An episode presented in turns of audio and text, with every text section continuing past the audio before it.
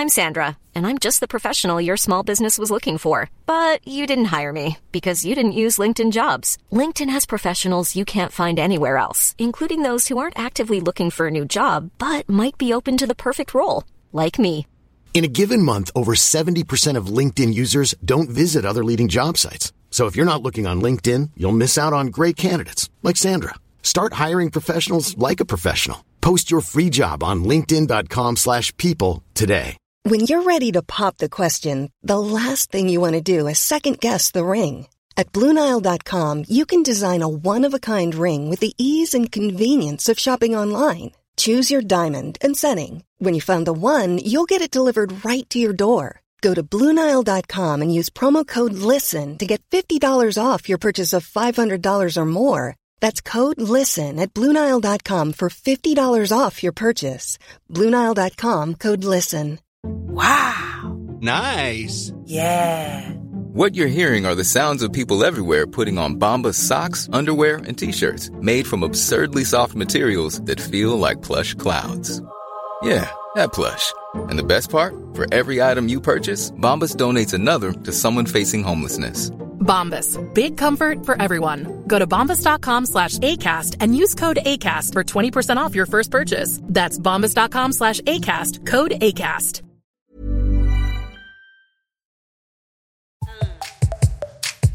Hello, and welcome back to the Psych Legal Pop Podcast.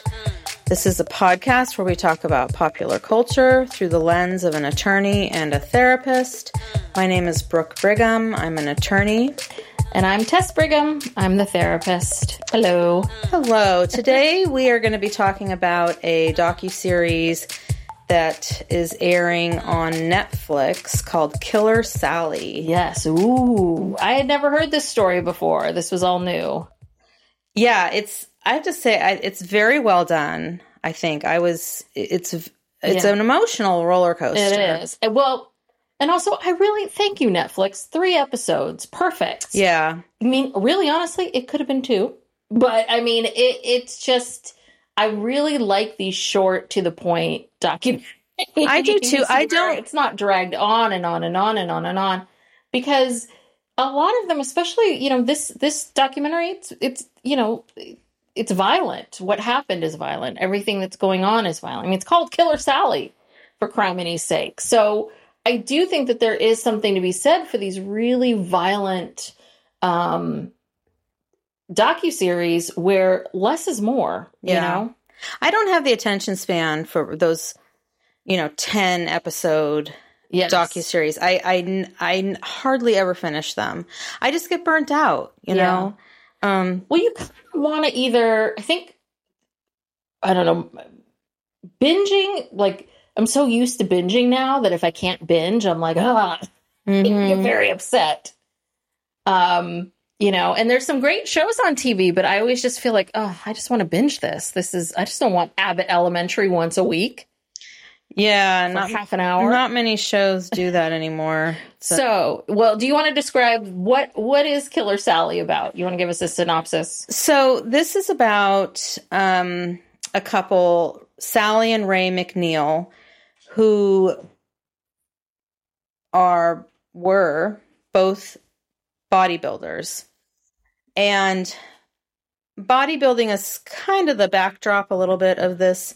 But it, it really is sort of your old fashioned true crime, you know, wife kills abusive husband story and it's it's just different because Sally is not your typical Mm-hmm. quote unquote typical abuse victim, um, or at least how society would think of an abuse victim because she well she let me back up and just kind of give a little bit of background for um you know her story she she was abused as a child physically abused by her stepfather um, she ended up ha- her she was married before she was married to Ray. That husband was abusive to her. Um, they were only married for four years. She had actually I didn't realize this. This was not part of the documentary, but she actually had three children with Oh. her husband. And the third child was put up for adoption. Oh my gosh, I didn't realize. yeah, that. because in the uh, documentary, you just see the two. two children. But you know, she was she was used to being um abused. I think she she was kind of a seemed a little odd maybe Mhm. as a child, but she found refuge in sports. She was very good um at diving. She was very athletic. Um that led her eventually to get into working out and bodybuilding. And uh she met let's see did she go? Actually she went so after her divorce she joined the marines. And she was set up on a date with ray mcneil who was also a marine. And they began dating in 1987 they got married after just a couple of months and he was a bodybuilder too. He was huge gigantic man probably almost 300 pounds of just muscle. Mhm. and she was you know very very large as well. Um but they both were taking steroids. You know she was very open about that. Um she was actually working to support his bodybuilding career and buying the steroids for him.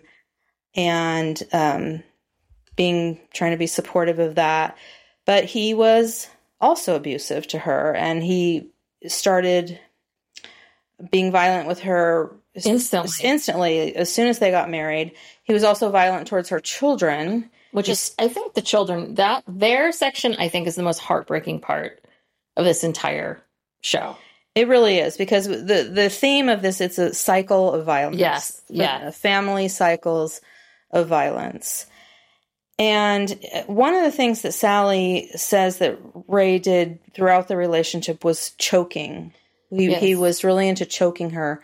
And I, I think there's something about that about I, I don't know what it is what does it say about someone who chokes someone. I think there's something about that. I'm not quite sure psychologically but i mean it was so common to the point where her daughter uh, testified later in her trial about how she knew her mom was choking because she would hear the sounds Mhm. that her mom would start to make like these kind of gurgling gasping sounds and she knew that meant her mother was being Yeah. choked during this abuse so um their relationship was not good and at some point ray decided that he was going to try to leave her Mhm. he had a girlfriend who he was serious about yeah, I mean, he had had a lot of affairs, I think, but there was one who was serious, and she was actually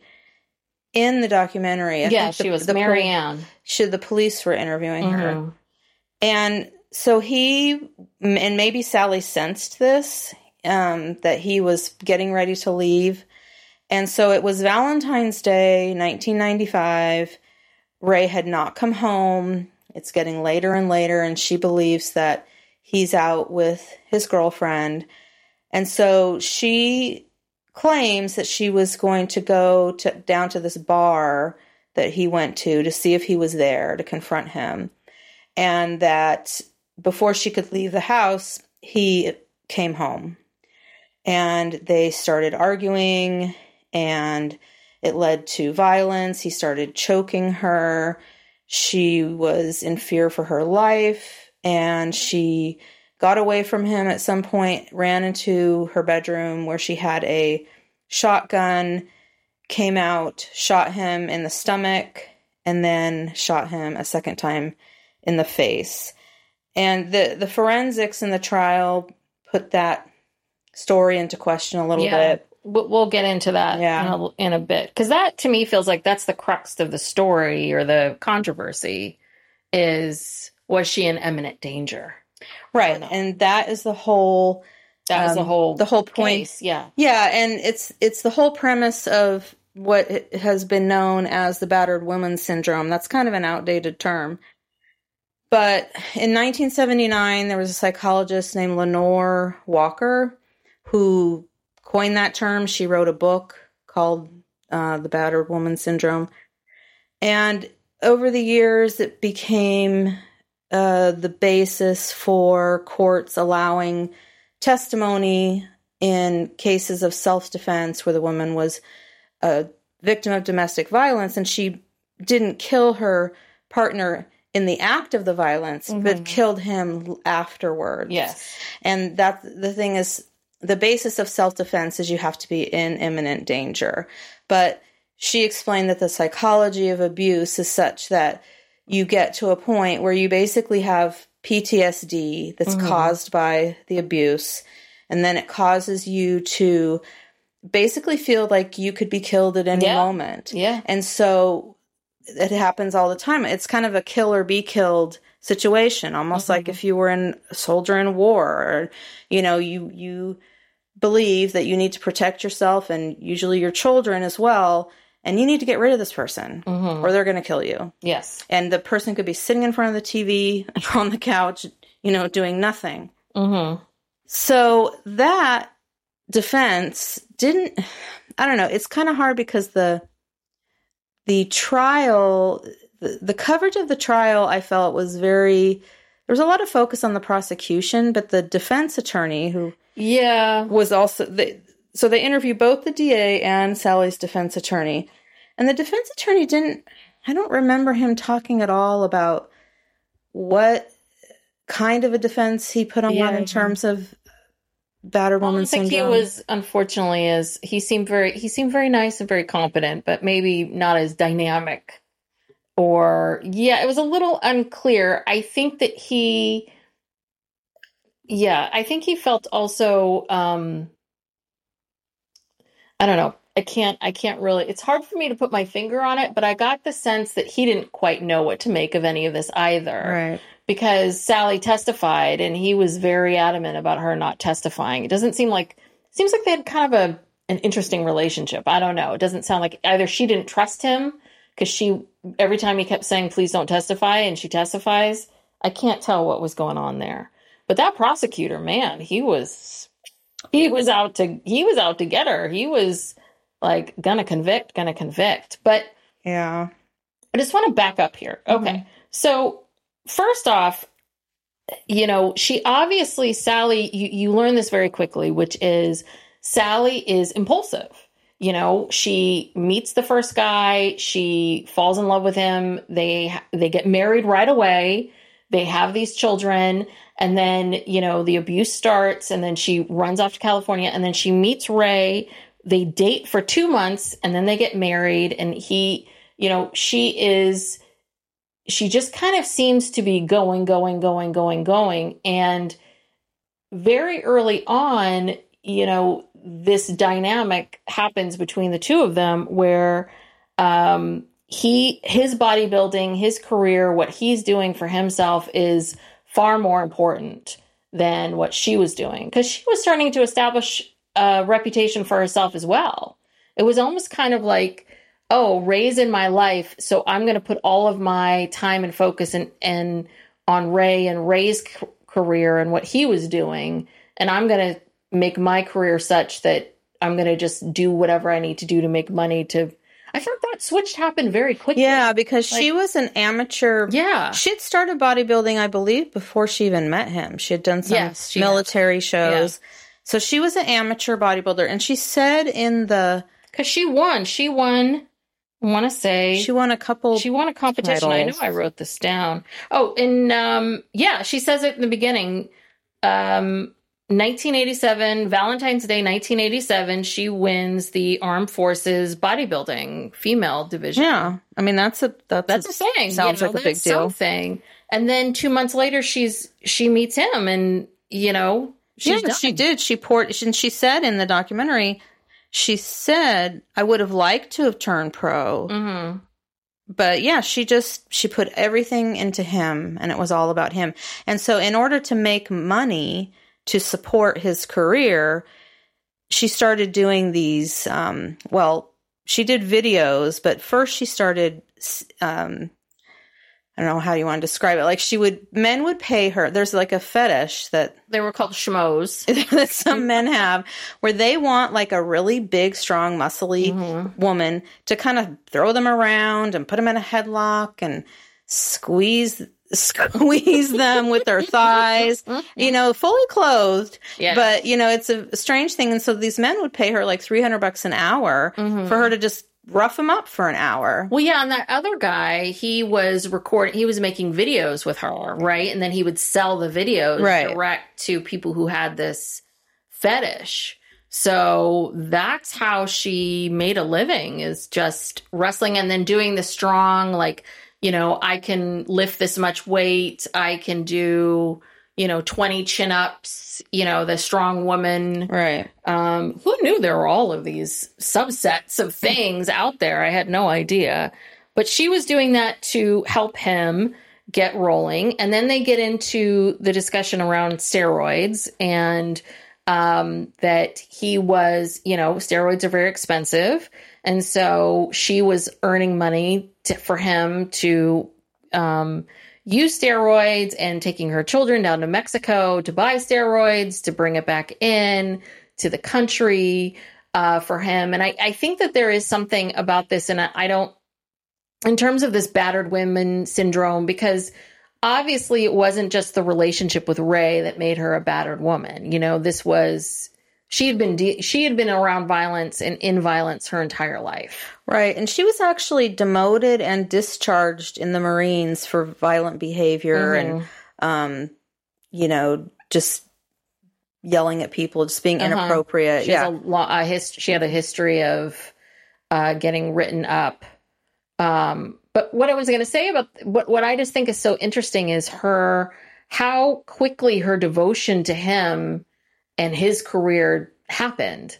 Just it felt like overnight, but she was willing to risk prison time and take her children right. to To another Tijuana. country to get these drugs for this man. I guess I just wonder what this hold is. He had it felt like he had this real hold over her. And she watched him physically abuse her kids. Yes, that too. Yes, which was very it's very heartbreaking.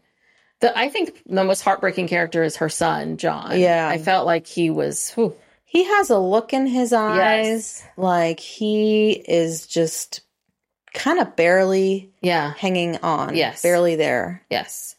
So there's all of this violence. There's this tremendous devotion to him in what he's doing, and um, and all of it's about him. And what's interesting about the entire story, because the big issue with um, the big issue in the court case was was you know beyond there's the imminent danger issue, but was Sally this large bodybuilding woman? Was she really in danger? was she you know she was known her mm, uh, wrestling persona is known as um, killer sally you know she posed with a shotgun in her hand that she's here to hurt you and and so what happened was the prosecutor took all of these incidents for her time in the military the images of her being killer sally um, what people would say about her, the fact that she was a violent person, that when she found out that Ray was having this affair with Marianne, she was like picking up the phone, calling. Oh, she had beat up a woman in a bar. Yeah, Um, threatening. yeah. she was she was very very violent. She would go out and and hurt people. So that was the big question was was she really, you know, was she in danger? Was she abused? Was she capable of being a victim? was she capable that's a better way of saying Yeah. it thank you was she was she capable of being a victim and that's the big question mark and i think when i finished watching this the um the docu-series i was just like all all of this is true like yes she was a violent person. Yes she and she was a victim and she was she had batter women syndrome and i think she had it long before she even met ray and i think that she had ptsd and and i think that her behavior was outrageous and that she you know i i don't think that i think this this docu-series is so interesting because we we so badly want to make people either hero, heroes or villains. We want to put everybody in a category, some way, shape, or form. And the reality is, is that she is all those things. Yeah. she's all all all things those things together are true. all these things she's a she is a violent person that she she made a lot of questionable choices that she did things that she regrets and at the same time based on everything that she said and what anybody else was saying you know, even if you just hear from his friends about their relationship, because his friends are really defending him. Um, Ray's friends are really like really centered on her, but really centered on him. But the thing is, is that he, um, but the friends even admitted they had this really destructive, horrendous relationship. So Yeah, they anno- all be true. They annoyed me because, you know, I, I feel like they were there to defend their friend, yet I also felt like they knew. Mhm. They knew what was up, but Yes. yet they just chose to just go on TV or, you know, be filmed. that one guy? What was his name? I wrote it down. Is it DJ DJ Jeffers? Oh God, if I got that, right, I think so. I think that's it. DJ. But it, he was just he was interesting because in the beginning you got the sense that he was like, yeah, Sally was really violent, and you know Ray wanted to leave her, and and I I think she was pissed that he was having an affair with her with Marianne. I think, and she was rightly so to be pissed. Yeah. I think she felt like she had devoted her entire life to this man and his career and everything that he was doing. And then he decides to have an affair with someone and, you know, is going to leave her. So I think all of that is true. But they, the friend DJ had this attitude of, well, she was the violent one. And, you know, um, but at the same time, he tells this very bizarre story of the night where she shoots Ray, where she didn't want him to leave. She didn't want that DJ guy to leave. Do, do you remember him telling this story? I thought that was so weird. It was like he was The night there of the murder? I think so. It was a little confusing, but if it wasn't the night of the murder, it was another night. But I feel like it was the night of the murder because he talks about he's at the house.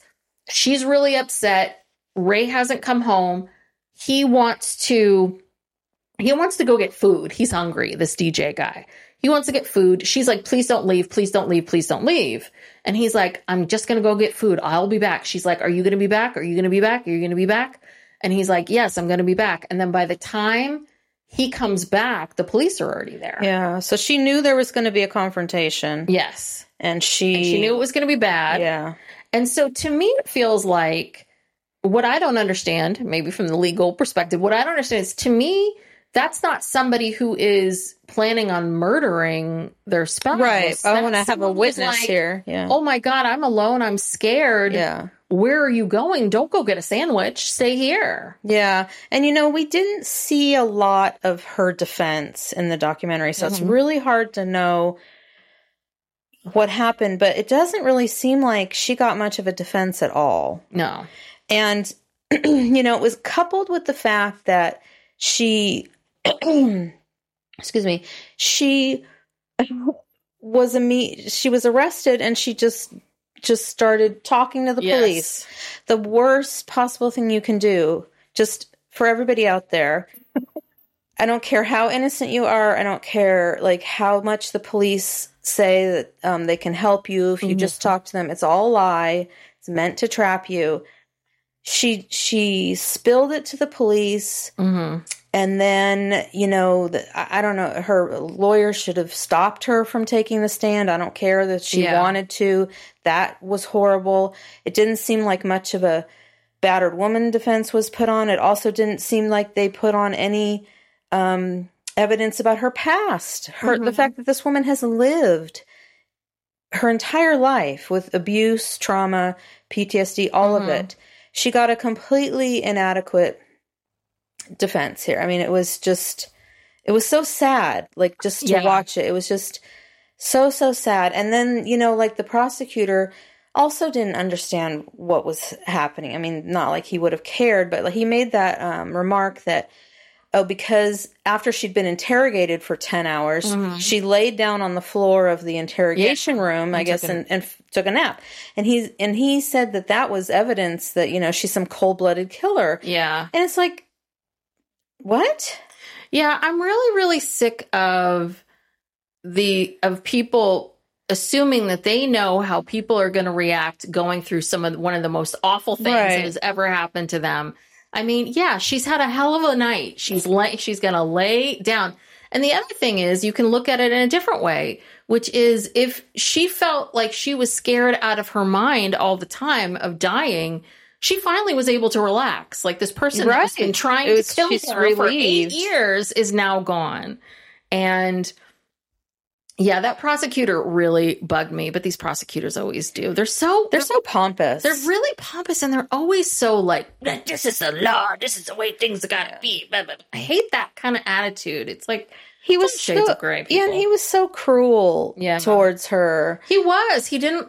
He instantly didn't like her. I and I think there was a lot. There was a lot of um, um, issues and all of this. I also don't. I don't understand why they kind of didn't. This. I think the steroid stuff is a big deal. Oh, of course. I think it was a huge deal. Of course, he. She talked about this. She said three days before a meet, he would start upping his steroid intake, and that this was he was three days out from a he had five different kinds of Yeah. steroids in his system. When they when they got One- yeah. So and she had steroids in her system too, but she didn't get the good steroids. He got all the good steroids. So of course the steroids were a her huge part. They were both also in the military. That's also, you know, violence and and um a certain attitude towards how you, you know, how you handle things and handle conflict. So I, I don't understand why she wasn't a you know she wasn't able to have a better defense. I really don't. Yeah, and and they And I also think that's a money thing. I mean, I think the, the part of it is she didn't have any Well, money. yeah, he was a court appointed Yeah. attorney. That's not to say that court appointed attorneys are bad, but he he really seemed like he was phoning it in. Yeah. He really didn't. Oh, he was talking so nonchalantly about it, and then also the the documentary didn't go into Ray's background really at all. Well, that she did mention something um, that he grew up in poverty. So she she said it through her. She said Ray told her he grew up in poverty. His mother gave him up at two weeks old. oh, that's he right. was raised by an aunt, aunt, I believe. yeah. I think this is South Carolina. yeah. um, Sally went home with Ray at one point to his aunt's home, and she he- she said it was like rat infested. That's right. I'd forgotten all about that. You know, it blocked that out. yeah, and that he also told her that there was another boy staying with the aunt. Oh, and he and he- sexually, and he abused- sexually okay. abused Ray. I completely blocked that out. and that that the aunt said he had a short fuse. That's what she called him. So, but that's the thing. The two of them together both grew up in these really abusive, Yeah. awful households. They find each other, and then they pump them. They they find each other, pump themselves up with with steroids, and have a gun at home. yeah, And, you know, it's a little bit of like, why didn't this happen sooner? right. Because they both were. Uh, they were using like the muscles as a form of protection. Yes. because they had experienced so much abuse, and yeah, if you're if you're fearing for being sexually molested every night, well, yeah, you are gonna have a short fuse. Yeah. I mean, yeah, um, I can't believe I'd forgotten about all that. So yeah, Yeah, that, that what a happened to because I had watched. I went back and took some notes, and it was very quick. There's a lot of information in Yeah, this, so that's how a I lot. was able to pick that up because I had forgotten. I had forgotten about that, but I think that you know the DV cycle that she talked about. She did at one point. So this is, of course, what everybody's big argument is: why didn't she leave him, and why didn't she? Why did she keep putting up with this? And she talks about this that that she that he beat her up. Sally reported it to the Marines. They took Ray to the brig, and then they let Ray go. Mm-hmm. And Ray then proceeds to beat the shit out of her until she drops the charges. And then her sergeant or whomever's like, "Why did you drop the charges?" Yeah. And she's like, "Well, why did you let him out?" This is, I mean, this is the biggest problem with the cycle is is that it's it's you know that no one is really ever protecting these women and they are so vulnerable to this. And if you're in Sally's position, you've dedicated 8 years, your whole, you know, so much time and energy into this man, into this relationship. She loved him. She didn't want to let him go even though he was abusing her. Yeah, and where was she going to go? Yeah. You know, That's she the other problem. didn't have a lot of money. She had two kids. You know, she doesn't want to lose her kids' home. You know, I Mhm. mean, as awful as it was, like at least they had a roof over their heads.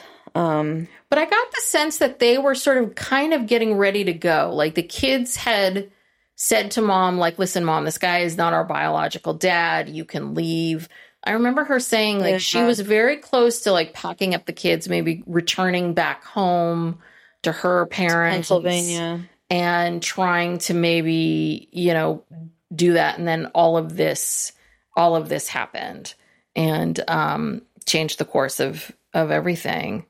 It is. It's it's the cycle is so it's so hard. It's I think it's so hard for people to understand it if you're not in it, but it it is you think about it like anything that goes on in our lives, right? Where you say to yourself, okay, I'll get better about this. This will be better. I'll change these things. I'll do these things differently with the hope and desire that Oh yeah, you I mean it's some part of this this cycle will change or end. it's very common. We do it all the time. You know, like if we've invested anything Mm. into anything, a person, a project, whatever, we're very even if it's not working, we're very slow to admit that and let it go. And I think that's human nature. But um so her children um so yeah, one of the worst things I've ever witnessed is that scene where she has to tell her children Mhm. Oh, that. Oh, yeah. at the police station awful. that you know they're gonna she has to go to jail and there's gonna be a Mm-hmm. trial and um you know she's gonna try to see well first she tells them they're gonna take you to a shelter Mm. Oh god. and and then it was and then I think she might have said she was going to try to see if her parents could, you know, they could go stay with her parents. And you know, the the poor boy, he's saying, "Well, mom, just tell them that you know it was self. They won't Mm-hmm. send you to jail if you tell them it was self defense." And I mean, it was. mm-hmm. I can't even talk about it right Yeah, now. It's, it's it's it's making me so upset. But anyway, they they did have to go and live with her parents in Pennsylvania. And because it was so far away, they're in California, they Mm-hmm. really couldn't come visit her. And once she was convicted, they only got the the the grandmother would bring them like once a year, but it was just so awful and Mhm. horrible for everybody that they Mhm. kind of just stopped doing it. And then Well, the one good thing was though, right, that her parents were no longer alcoholics. Yeah, she said they were terrible parents, but that they were good grandparents. Yeah. So the one nice part, the one nice thing was that where John and is it Shantina? Shan, Shan, Shan, Shan, Shantina? Shantina. Shantina. Um, Shan- the two of them at least had um, a non-abusive the rest of their right, the rest of their childhood. You know, you're just like, oh my gosh. But yeah, at least that was better. But then, then they both ended up enlisting in the military. Yeah, I thought that was really interesting. Yeah. Both of them decided to go into the military. And John did like five tours in And Iraq, Afghanistan. Um, Shantina did two or three tours. Of course, they both ended up with PTSD because of that. Mhm. Shan- on top of the other thing. Right. Shantina ended up in an abusive relationship herself. Um, John developed a drug problem as a result of all the PTSD. And he was abusive. He says that. oh, into his. He said, My whole life I've been around violence, and he was abusive towards his children's oh, okay. mom. Yeah. Yeah. He had a son. So, you know, the cycle is just continuing, and it's so, so sad to listen to the two of them. They're, you know, interviewed as adults. you know. Mm-hmm. Um, Yeah. John is, I couldn't, you know, I couldn't really put my finger on it, but it's like, just, you're right. There's something, I don't know if it's checked out or I just feel like he is hanging on by a thread. mhm. That's how I feel. Well, so, um, you know, mm, about 10 plus years ago, I worked at a drug and alcohol treatment center and we had the contract for the military. Mhm. And so I worked with a lot of military, um, a lot of guys in the military and spouses and kids and all of that.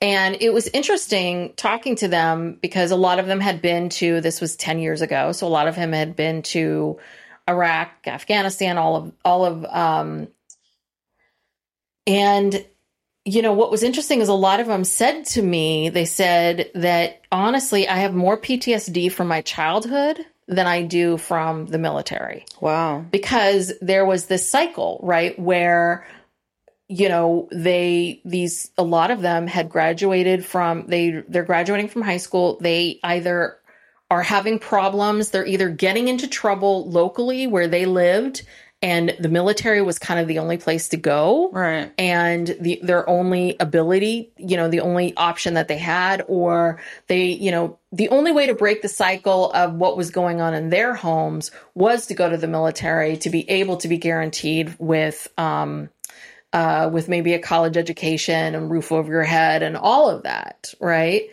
so and then they get sent i mean this is sort of a bit the bit of the cycle is you don't have a lot of family support, things are falling apart, you join the military, you then are sent off to a country, you fight in these wars, then they and then, you know, God forbid you get injured, you get injured, they they pump you up with a bunch of they give you a bunch of opiates and then they send you back home and say, "Okay, adjust now. And mm-hmm. those opiates you're, you know, you can't have them anymore.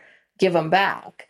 And that's how they ended up in our treatment center was that they just a lot of them were you know going from one bad abusive situation to another. And so it's just it doesn't surprise me to hear i was surprised to hear that both the kids decided to go into the military but at the same time i can see how this family kind of kept going in this circle because those kids, you know, what else were they going to do? It was like the military was probably this, you know, the only option. So they joined the military and then, you yeah, know, a way to get an education or a way to, you know, establish a career, or maybe they were trying to redo something. Mm-hmm. yeah, you know, maybe. trying to uh, do it over better than Than how they had than, done. than their mother did. Yeah. But, um, yeah. So Sally, she got, um, you know, she was found guilty of Second second degree degree. murder.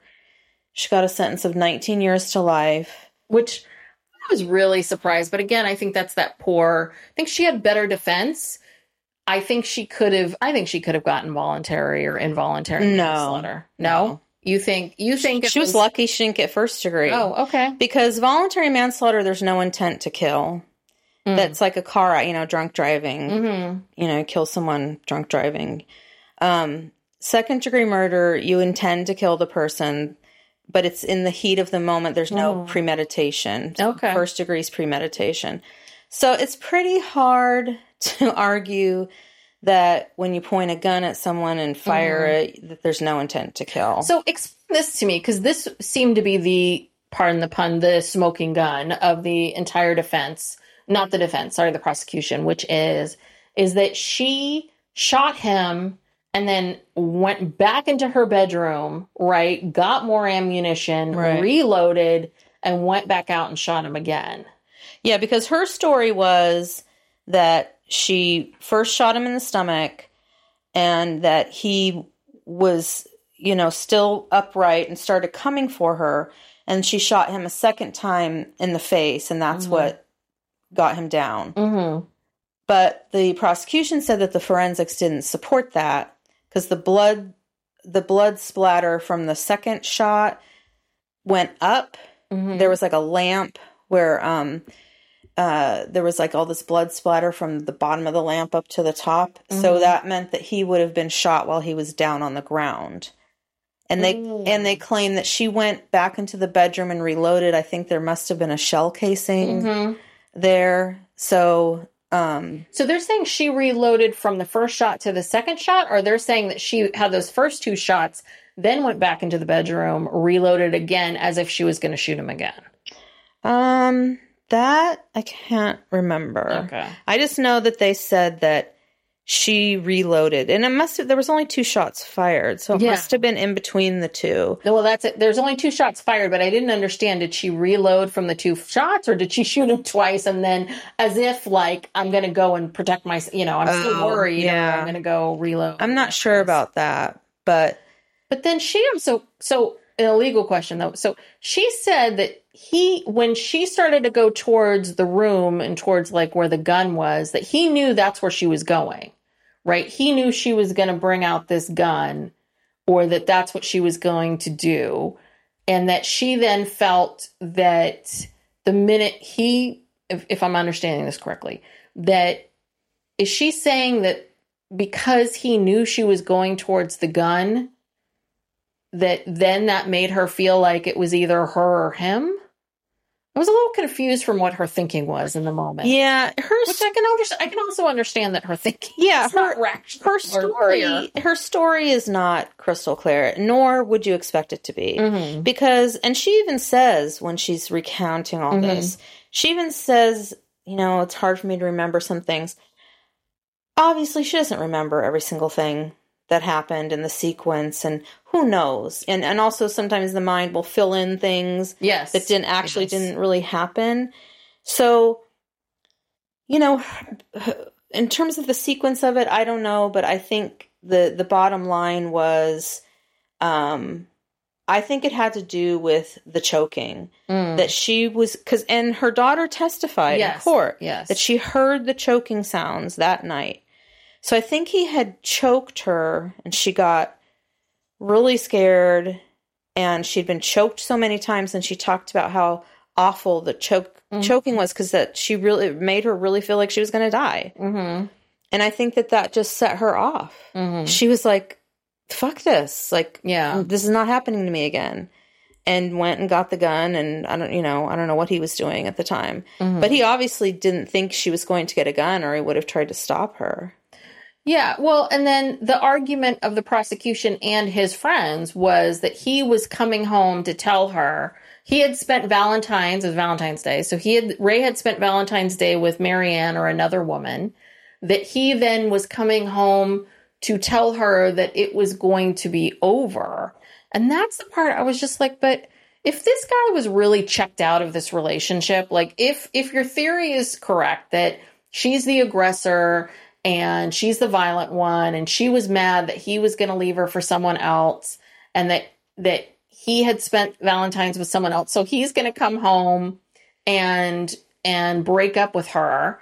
And but to me it kind of feels like then what I don't think Ray had any intent intention of leaving her or moving out. Do you know what I mean? Like, why come home and choke her? Why keep doing it? Like, I feel like he would have been gone. He would have been gone already if he really just didn't want to be with her anymore. Why come home at the end of the night and get in this huge fight? With Yeah, why not just stay out all night? Yeah. I, you know, personally, I don't believe that. I think that's just the narrative they created Mhm. for the trial. Yeah. That's pure speculation on their part. Yes. I don't know what Ray was Thinking. thinking or what he was what he was going to do when he got home. You're right. It it makes no sense. That is literally something they constructed for the Mhm. trial. Cuz you know, a trial's a presentation. You have Yeah. to put on this story that makes sense and you have to fill in all these little blanks for the jurors so that they buy into whatever you're selling. Mhm. So, who knows?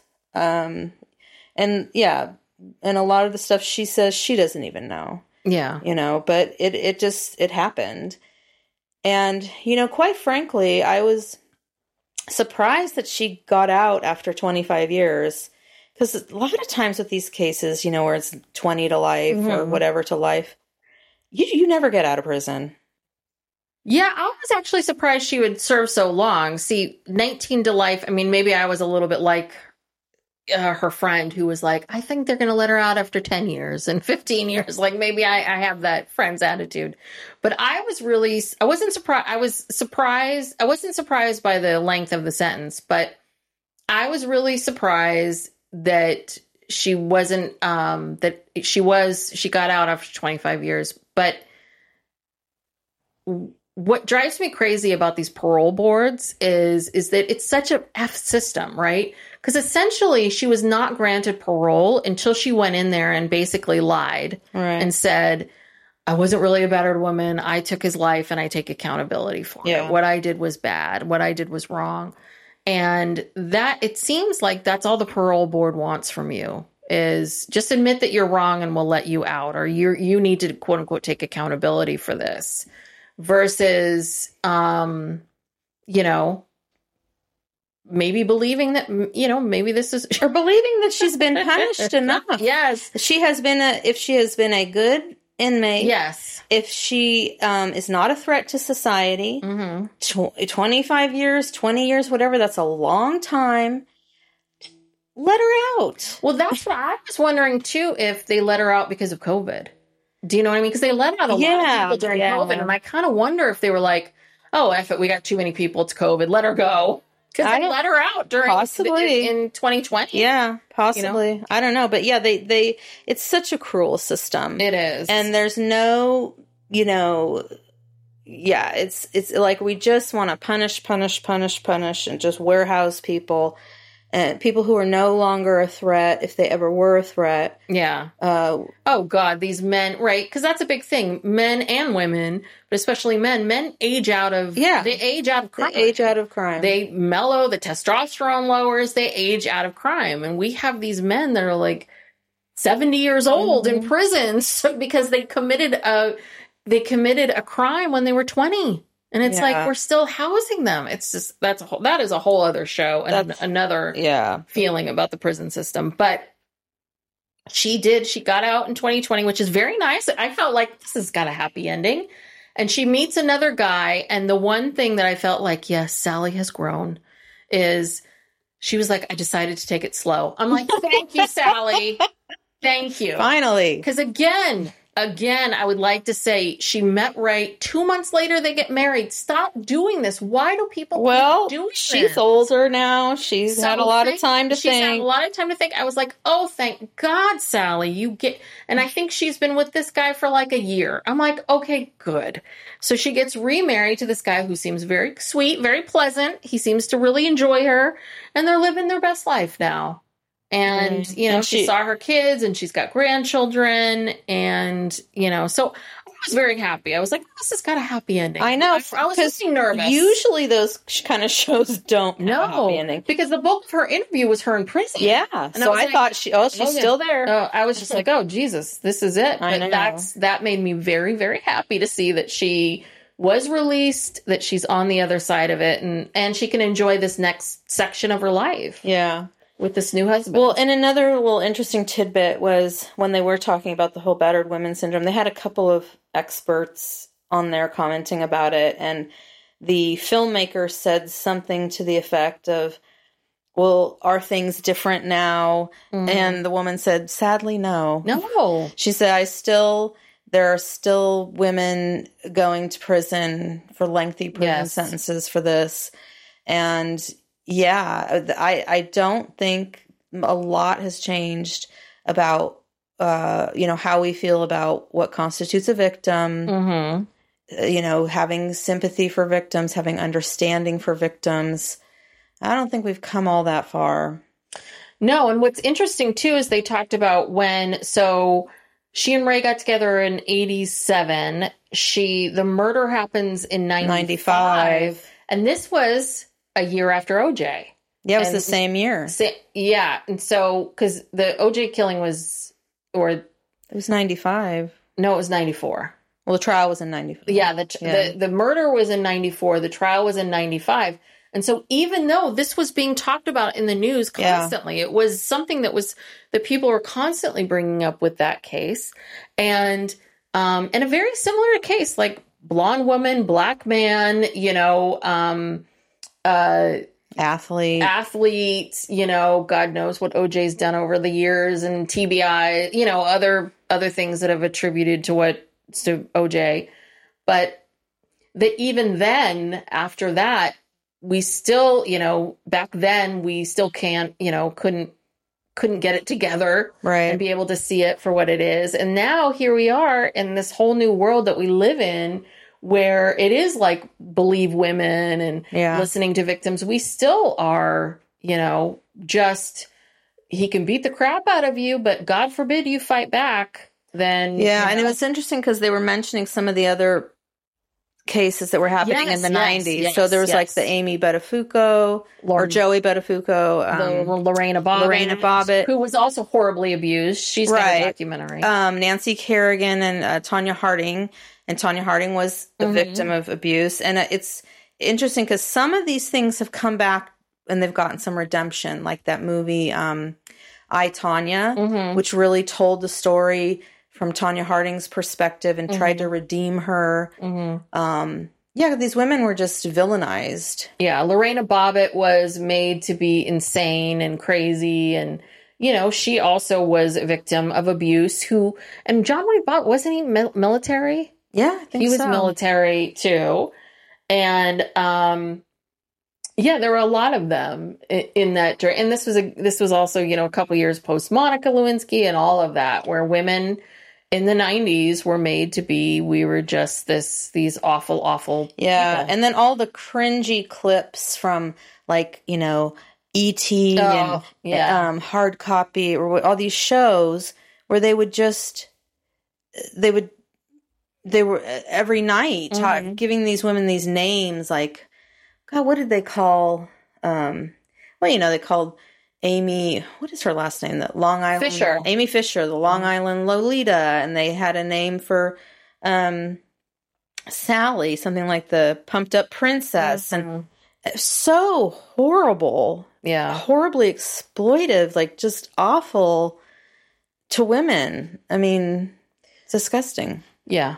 Well, but no, nothing's really, it's not, none of it's gotten better. There are, it's so funny. There's all these podcasts now that just, you know, where the entire podcast is about one person after another who tells the story of their horrendous boyfriend or partner or husband who abused them and stalked them and, you know, all of that. And, and, mm-hmm. and these stories, you know, are still happening. And yet, I don't know what's the solution. I don't know what the solution is at this point. Well- Nothing is changing. I think we need to change how men are raised and um, what they're taught because they are the perpetrators. Yes. And that's the thing. It's like everything that happens to women, women are expected to solve. Everything that's happening to people of color, they're expected to solve. That that's not women's problem to solve. You know, the men need to be um, taught better, raised better, held accountable. You know, it's like, mm-hmm. yeah, why are men so violent?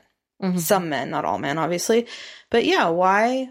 Why? But yeah. Well, but we can see, right? You see that her son, John, who seems like such a sweet, kind boy, and then you hear him abusing it about him. Right. You know, and he he took ownership of you know, he's saying, Yeah, I, I perpetuated this violence. I've been around violence my entire life. Um Well, it's a learned behavior, Yeah. and he, even though, even though nobody intended to teach him that, he just learned it by just living. Like he was living in a home where this was happening, and then he went into the military, and yeah, he made some comment about how my entire life has just been about nothing but violence and you know war and yeah.